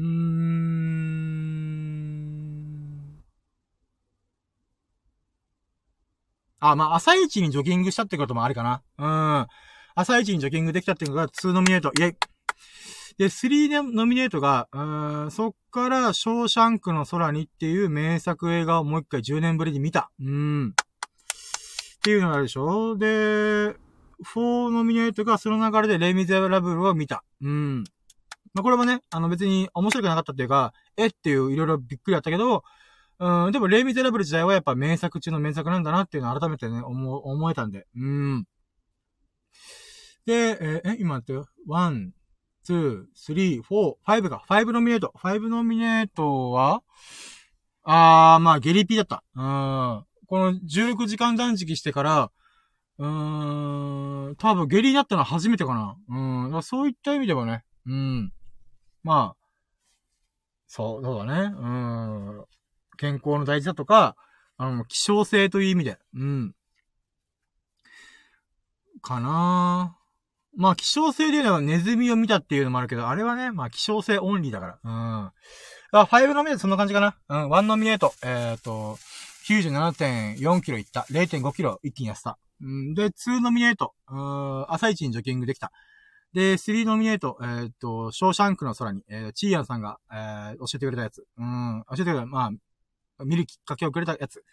で、えー、と、4ラッキーがレイ・ミゼラブルを見た。で、5ラッキーがゲリピーだった。うん。オッケー。ちょっと待って、この溝は。うーん。まあ、まず先行基準であれば、3、3、うん、今のところ上がってくるのが、やっぱり、あの、90、0.5キロ一気に痩せた。っていうことと、えっ、ー、と、うーん、レ、あそうだね、ショーシャンクかな。んで、あとは、レー・ミゼラブルか。もう、この3つかな。うん。はい、ということで。えー、じゃあ、今日の、あそういうわけでは、えっと、金曜の最優秀ラッキーは、ダラン我らが、ラキラジの女神こと、アマテラス大神こと、チーアンさんが教えてくれた、ショーシャンクの空にを見たこと、イェイいやー、これがね、私はめっちゃ嬉しかったんだよね。やこれがラッキーかな最優秀ラッキー。うーん。